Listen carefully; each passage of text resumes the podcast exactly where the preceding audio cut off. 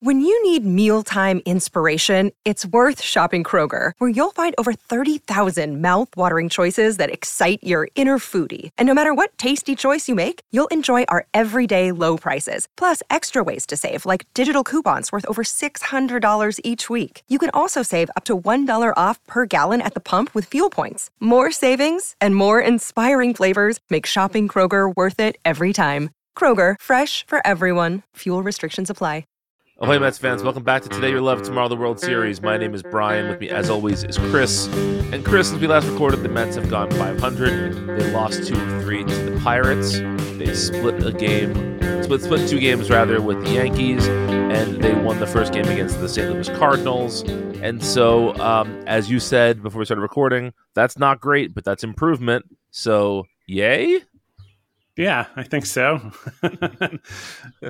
I mean, I uh, think at some point during that second Yankees game, I texted a friend that I I give up. This team's not making the playoffs. I, I I hit my wall, and I know for me that's much later than everybody else, but that is a feeling I had this week. So uh, winning that game and, and and winning the first game of the Cardinals series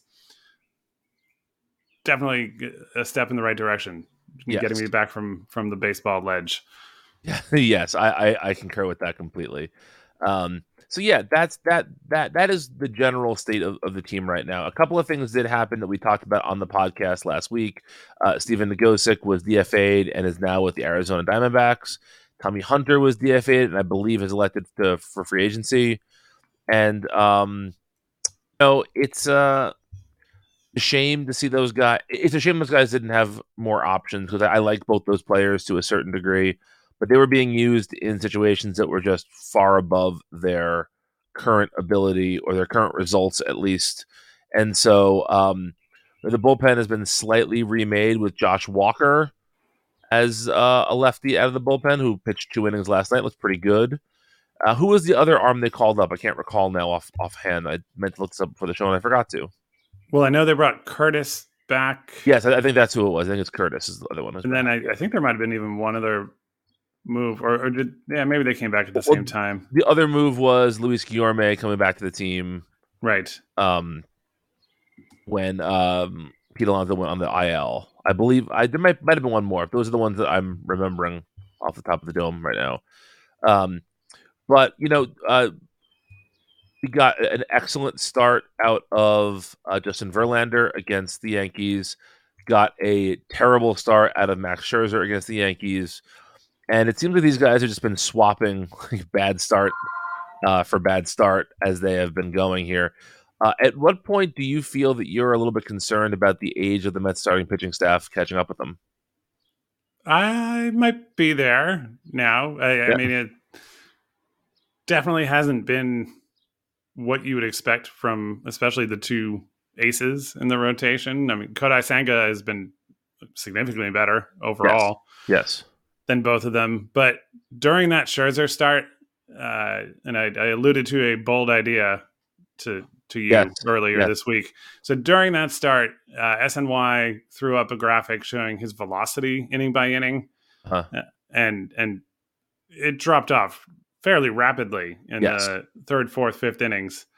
So my bold suggestion, and I will preface this by saying I have no plan on how to backfill, but the Mets already have uh, one of the richest, or if not the richest, relief pitcher contract in, in baseball history with Edwin Diaz.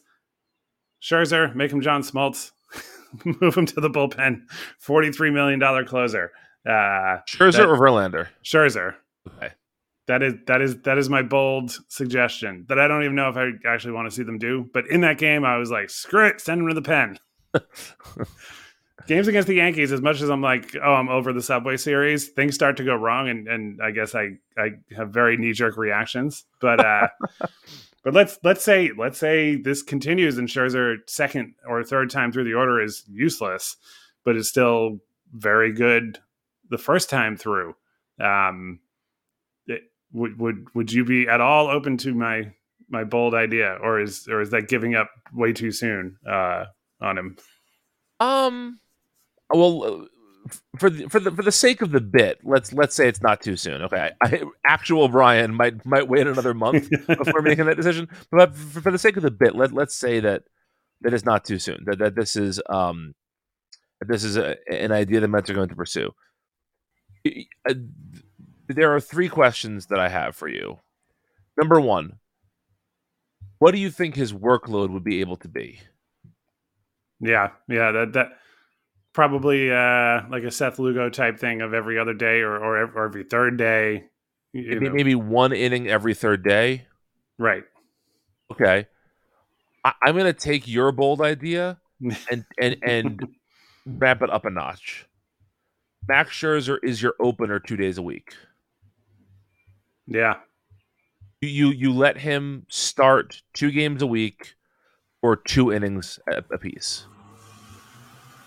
And when you think about and look, if if he's having a particularly great uh game, I guess you could maybe push it a little more, but you have to have some hard and fast rules with this, I would guess. Otherwise, you're just gonna you're just making a starting pitcher who pitches less at this point. Um, but I, I would think that if you made him the opener for every Tylor Megill and Carlos Carrasco start, and you took the first two innings off the table for those two pitchers who could still warm up with essentially the same way they could as starters because they would know they're entering in the third inning of those uh, of those games. And so if you let Scherzer take the first six batters or eight batters, whatever it winds up being of those games, then all of a sudden, if Megill and Carrasco give you five innings each, you are in far better shape and you can set up the bullpen in a way that will not be overly taxing to the top line uh, throwers in the pitchers in the bullpen because you could you would know you have you know I mean look things always go wrong but theoretically you would only have to get uh, nine outs no six outs from your bullpen in that scenario yeah, yeah. um does that idea interest you at all, or, would you rather him be your closer while Diaz is out?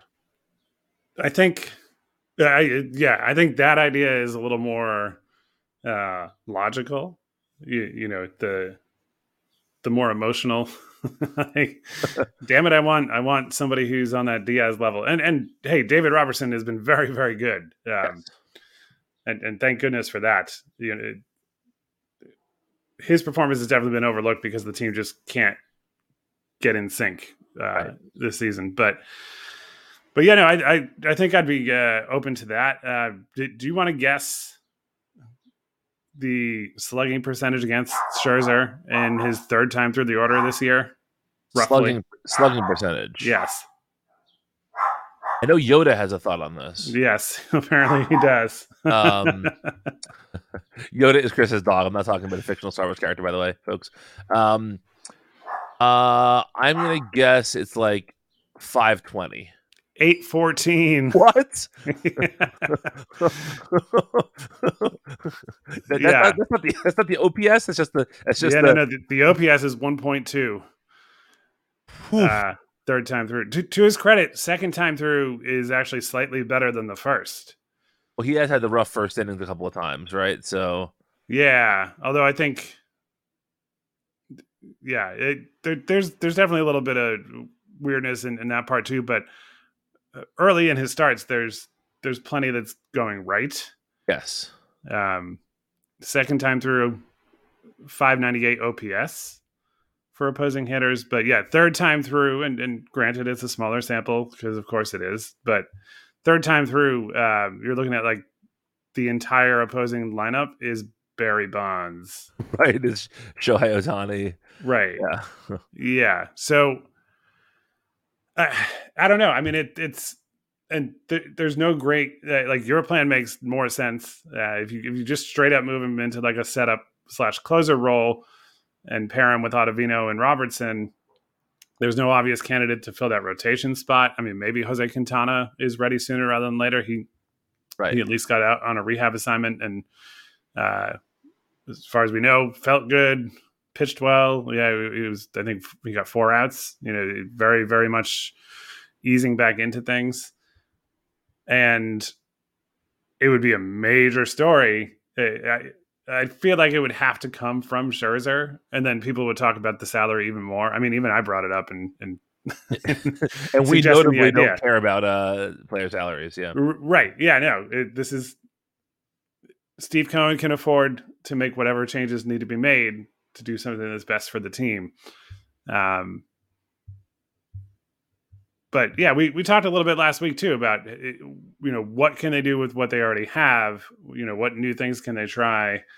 Uh, I haven't written about this at all to, to post it because I'm not confident that it's actually a good idea. well, I mean, to me, the, the the biggest fear I would have is that Scherzer would instantly start hitting baseball the way John Smoltz hates baseball. So yeah, that, right. You know, to me, that would be the biggest problem. I couldn't quite get through that with a straight face. Um, I mean, look, if Scherzer was up for it, I don't know. I mean, Scherzer, by all accounts, Scherzer is a very good teammate. Scherzer is very competitive. This is a big step for him as a player. And I don't know if he feels he's there yet. Right. And you know, you look at some pitchers have that flexibility, um, and and some don't. And I don't really think that Matt Harvey, who who recently retired, is getting into commercial real estate, which seems like a bad idea in 2023. But you know, oh yeah, you know, more, more, power to him, I guess. Yeah, no, no. Hey, if that keeps him happy, I, thought it was funny. They showed him during the Subway Series at a game, and and when uh, the the person sitting next to him, I, you know, pointed that he was on the TV. He he like reached for his beer to like try to hide it a little. Okay. And I was like, man, I feel bad. You know, we, we obviously he's he's gone through a lot. Um, but to just be at a game of your former team now as a guy who's not playing anymore and, and feel like you have to like hide that you just have a beer. Right. Yeah. Um, it, that that sucks. Uh, but but anyway, Harvey was not a guy who was open to moving to the bullpen. Um, I mean, his, his time with the Mets was, I think the last time I saw him pitch in person was in San Diego in a mop up inning of relief. Um, and he, he was just not on board with it. And I don't know that if that would have extended his career. Obviously, the, the injury that he dealt with is one that often derails major league careers, but um, Stephen Strasburg yeah, will talk to you all about that right now. Yeah, yeah. So you never know if a, if a pitcher is going to be open to changes or not, um, especially one who is, I'd say, in the final chapter of his sure thing Hall of Fame career. Right, right. Well, I, I guess that's the question I would have. So Scherzer has a player option for next season, correct? Yeah, I believe that's how it is uh, set up. Yeah. So if if he were to accept a bullpen position, he could essentially do that job for his full major league salary next year as a starter. So that would be then then it gets into what you were talking about in terms of the the huge salary becoming an issue. I think for this season everybody would sort of overlook it because it's something that you you're making an in season adjustment, right? But for next season, going into it knowing, okay, if you pick up your option, we're going to be using you in this way. That becomes, I guess, a bigger conversation. Again, I still don't care about it. That's a whole other story. Right. Um, and, and I think that with with the Mets starting pitching, I mean, look, you hope that Senga is even better next year as he now has a better a better grasp on playing in the big leagues. But you're losing Carrasco, next year. Um, I believe they have another year of Quintana, correct? It was a two year deal he signed.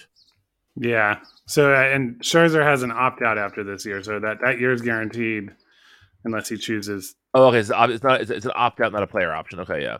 Right. Um, uh, Verlander has a player option in his deal with some conditions that need to be met. Right. And that's, but that's not until next, next year is guaranteed for Verlander. Correct. Yeah. Correct. Yeah. Um, and yes, Quintana is is a two year deal. Yeah. Yeah. So you know, basically, the Mets they have to fill one one rotation spot already next year, and there really isn't anybody in the high minors who's even probably two seasons away from being a, a star call up for the Mets. So they're going to have to go back to free agency this offseason to fill at least one spot. Um, I mean, I, I think it's an intriguing idea. And if this were, you know, if, if this were fantasy baseball, I would absolutely give that a try. Right. I wonder if the noted like competitive bulldog Scherzer would even would even allow this line of questioning before biting your head off. Right. Yeah, no, he's he's so intense that I that I worry that we're going to get like a, a letter for even talking about it. uh, that's a fair point. Yeah, uh, but hey, I look, we are looking for bold suggestions. That's a that's a fun one.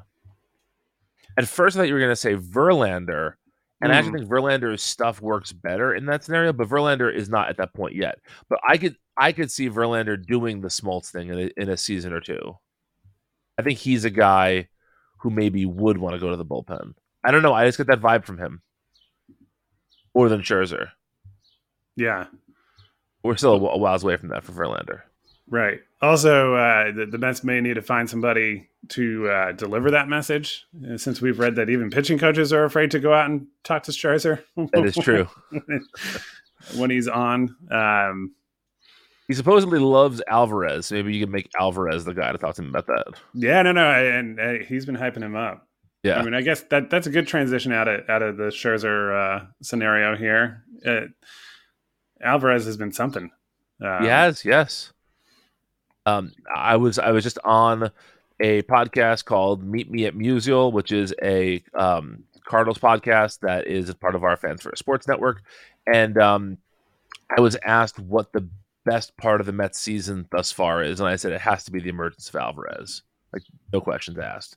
Because I mean, look, you saw him catch a little bit last year, and you said to me, I don't know if you said this on the air or you said it to me. You said, I think he's going to be a better defensive catcher than people are giving him credit for, and you were correct again.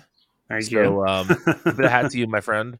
Uh, we, we we will put that along the Andres Gimenez file. Um, Yes. Which both you and I left spring training 2020 being like, that kid's going to be a fucking superstar.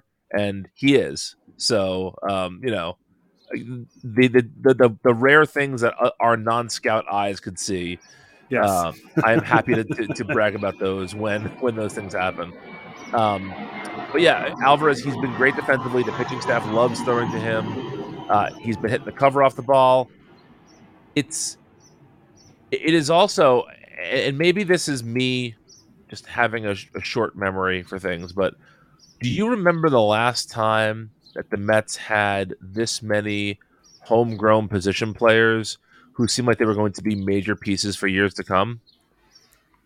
Mm, yeah, probably not because even in even when Wright and Reyes emerged, it was kind of just them, right? I yeah. like that that was a team with a lot of veteran free agents. Um, and even a guy like Xavier Nady uh, was somebody who they had traded for, not somebody who came up through their own system. Yeah. Um. So yeah, the uh, McNeil, even eighty six. When you think of eighty six, you know, uh, Ray Knight was not originally met. I don't believe. I know Keith and Gary obviously weren't. Um, you know that that that that team offensively. I mean, Strawberry was obviously a huge piece of it, as was Lenny Dykstra but they they needed that outside those outside pieces to even be you know to, re- to really contend. And while I love Francisco Lindor, I feel like right now if you look at like you were saying McNeil, Nimmo, Alonso, Baty, and Alvarez, that's a pretty impressive homegrown team right now. Yeah, no, I, that that's a, a, the majority of a starting lineup. Um, yeah and you you want to see McNeil get back to something a little closer to what he was last year. Uh, obviously, uh, be unfair to expect anybody to win the batting title year in and year out if they're not Tony Gwynn. But um, but he's he's started to to I don't know bump that overall lineup a little bit. Um, you want to see a little more. Baty. you definitely want to see a little bit more. Uh, although it was very nice to see him come through with a, a hard to say clutch in the first inning, But the first inning has been such a disaster for the Mets this year that mm-hmm. after Lindor grounds into that double play with the bases loaded and nobody out, uh, it felt like a clutch double from Baty to to get those two runs in and and get that game uh, started off on the right foot. Yeah, that would have been enough. Yeah, yeah, yeah. But um, but yeah, no, that that's it's a good point, uh, and hopefully we see a little bit more from from Baty. Uh, hopefully Alonso is not out too too long. Uh, and I will say I've been harsh on Mark Vientos, but uh, in in sharing players who were sporting some Pride apparel for Pride Night at Citi Field last night, the Mets shared photos of a few players uh, in those shirts, and Vientos was one of them. So for like the last two weeks, I've been like, ah, send him down, call up Mauricio, which is probably still what I would do. Uh, but he, he he earned a little bit of a respect for you, yeah, yeah, a little a little a little bit of a longer stay in in my opinion, uh, yeah. as if that matters and what the Mets do. But and also, I mean, to be fair, your your your desire to call to send him down has nothing to do with his long term viability as a player. It has to do with right now. Right. Yeah, and I think I think it's only fair at this point. Mauricio, I know he had that little injury scare recently, but he's back out there. He hit two home runs last night. He's still batting over 300 in Syracuse. Um, it, you know, I haven't seen him play in person at all this year. I saw him a little bit last year, and I, I will say he didn't like he didn't really grab my attention last year. So I I understand to some extent why you know why people were um, kind of down on him. You know, the stat line wasn't that great. When I saw him play, he didn't he didn't look particularly like, oh, that's that's going to be a guy. You right. know, it, Oneil Cruz at that same stage of his career, uh, it was it was the summer before, but when he was at Binghamton, it was like, oh, yep, that guy is a cut above everybody else here. And I didn't feel that way about Mauricio in a limited time seeing him, but now what he's doing in Syracuse, uh, Alvarez has gotten the look, Baty has gotten it, and and Vientos has gotten it. Um, and the Mets are still under 500. Uh, so it's not it's not like oh let's not mess with success. We right. Um, I, I think he has earned that shot. So objectively, uh, despite me being very happy that Vientos, uh, you know, participated in that way for for Pride Night, um, I would I would send him back to Syracuse for a bit, let him get back in a groove, bring up Mauricio, and kind of roll with it with him at second base. And that can kind of bring us to the Mets Luke Voit signing and how we well, try to balance, yeah. you know, balance this out. Because to me, if Mauricio's defense is a concern, I want Guillorme still here. But who plays first base? Canha every day? You know? Well, yeah. So you know, the Luke Voit situation to me is the is the way that they send um uh how am I totally blanking? My the name send Vientos down? Vientos thank you yes. Yeah yeah yeah. Uh, Vientos down yeah that to me that is that is the move there that they're gonna say that they need a, an everyday first baseman so they're gonna call him they're gonna call up uh, Voit and send Vientos down. I think that's what happens there and I think that Mauricio waits a little bit longer um right and they could always do Mauricio for Guillorme which takes away my late inning defensive replacement part of that plan but right Escobar is still there, uh, you, know, incapable of playing second base and all that. Um, by the way, how do we not lead off the podcast with like the biggest story of June? Daniel Vogelbach hit a home run last night. Yes, he did. My boy. Very, oh, very man. happy to see him. That must have felt so good. Yes, exactly. Uh, a a really important moment for him. Um, and I, I, think, look, if if he can if he can do that just every couple of games, and I, I don't mean necessarily a home run, if he can just get a big hit every couple of days, then I think you are you are all of a sudden in a position where you don't have to worry so much about the DH position.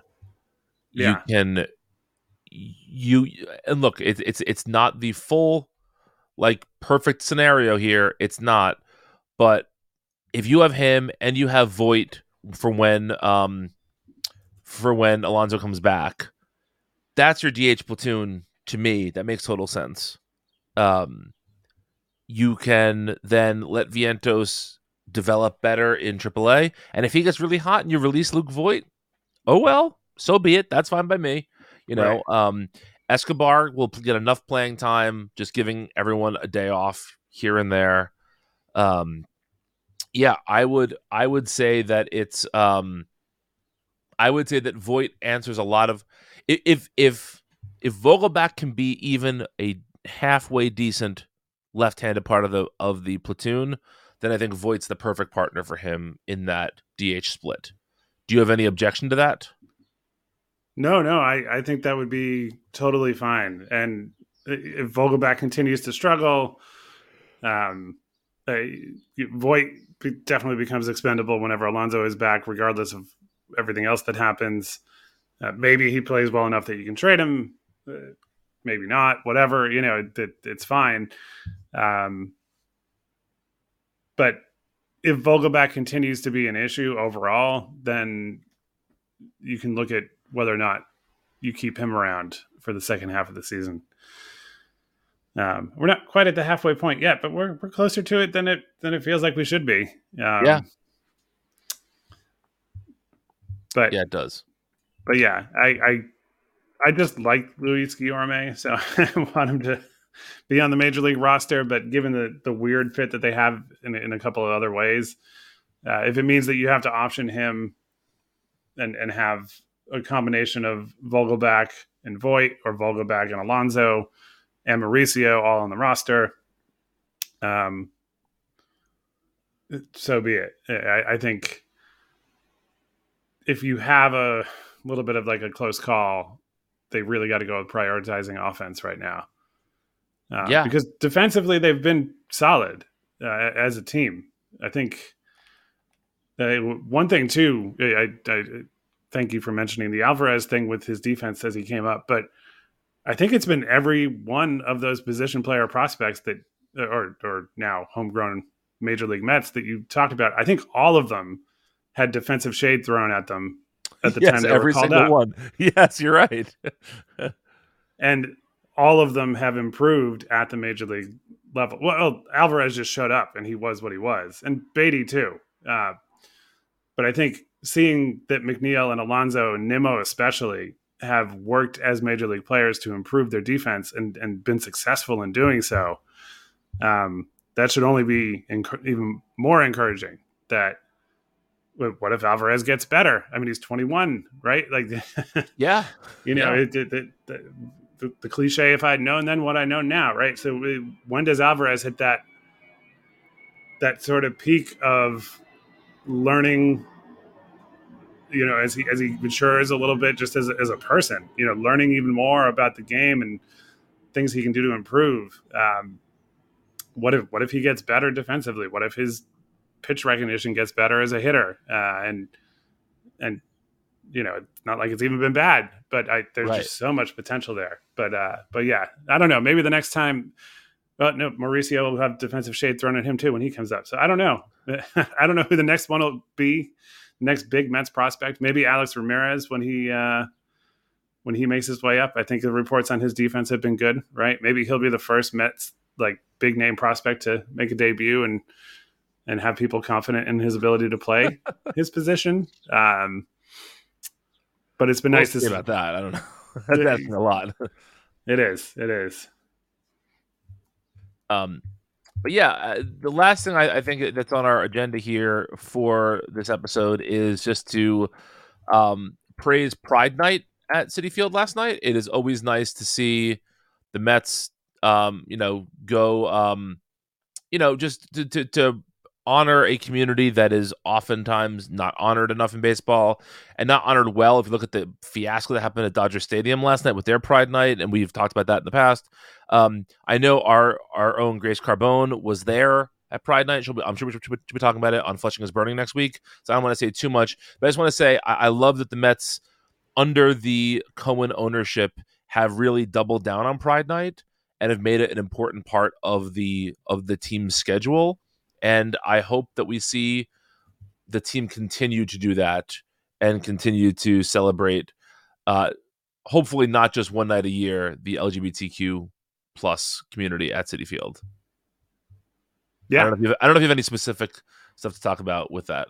Um, yeah, no, no, no. I uh, look forward to reading and listening to Grace on the topic. Uh, you know, having having been at the game, uh, and I wish I could have been there myself. Uh, life life does not have me at Citi Field right now. You may have heard some airplanes flying over, but they are not Citi Field airplanes.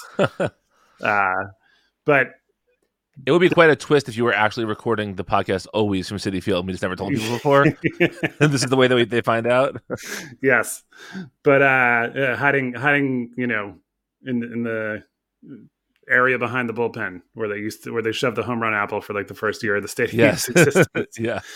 But uh, but yeah, no. So I, although I wish I could have been there, um, seeing, uh, getting to to kind of live vicariously through people like Grace. Um, another friend of mine uh, who, who's a gay man who was a professor at, at Manhattan College.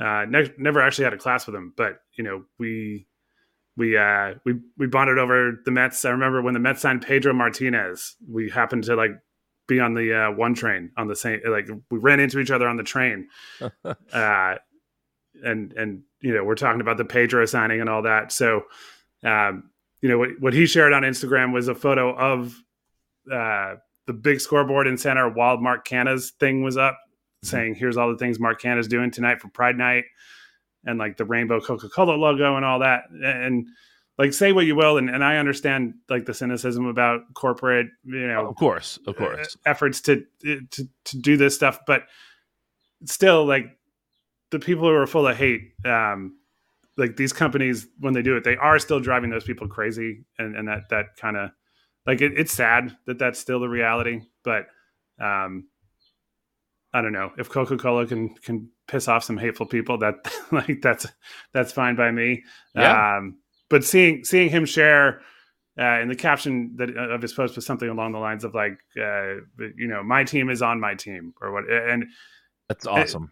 Yeah, like that was that was great, and you know, great job by Mark Canha being being the most outspoken supporter of this. Um, wasn't there another player last year who maybe is not still on the team? Taijuan Walker.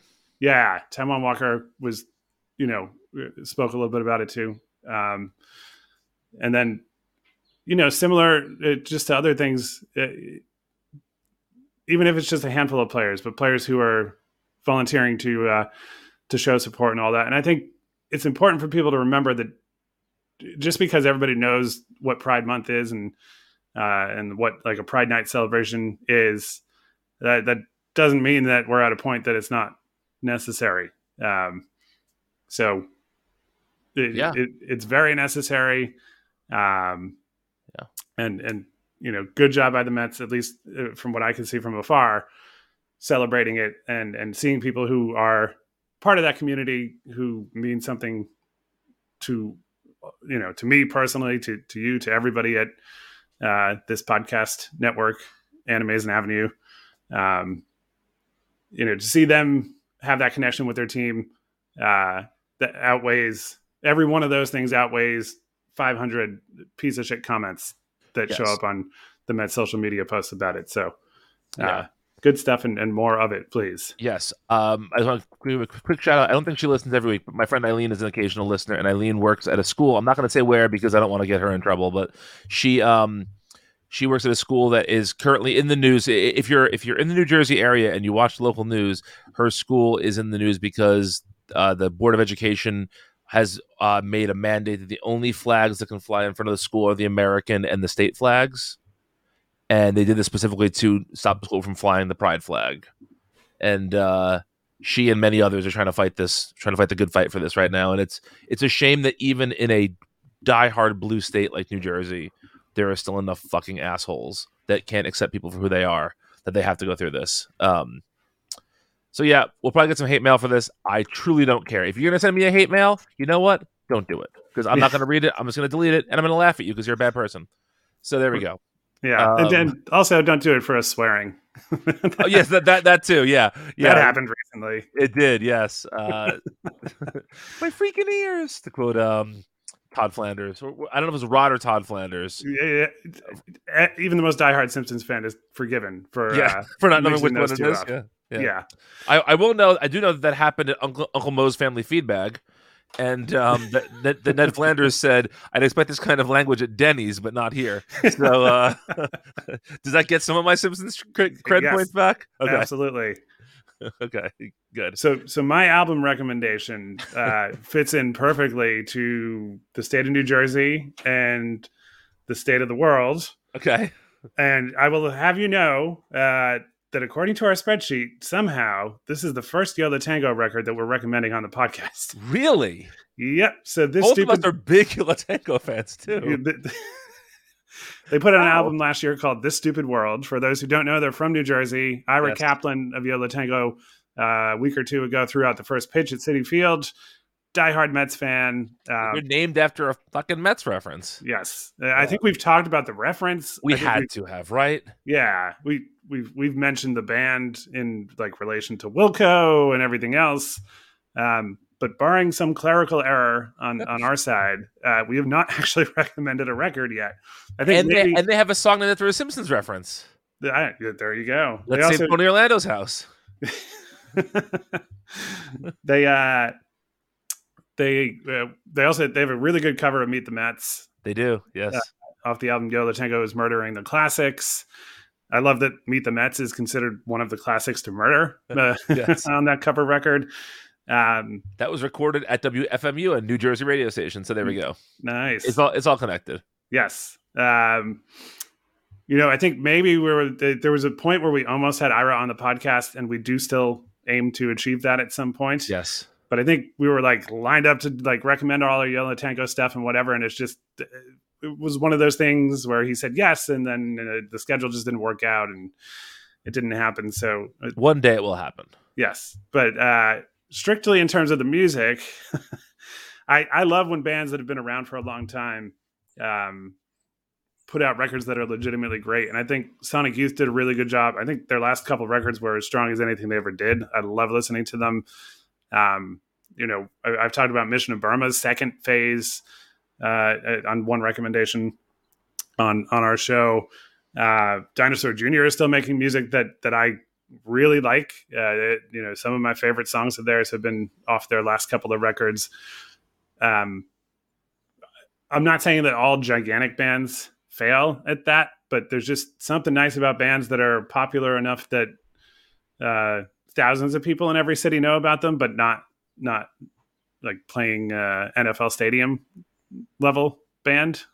Sure. that I think there's a higher rate of success at still making good music when when you're uh, you know at like the Yo La Tengo, Dinosaur Jr., Wilco, uh, Sonic Youth level, where uh, you can still sell out all, all the shows you play, uh, but you're not playing gigantic arenas when when it comes to making new music. So.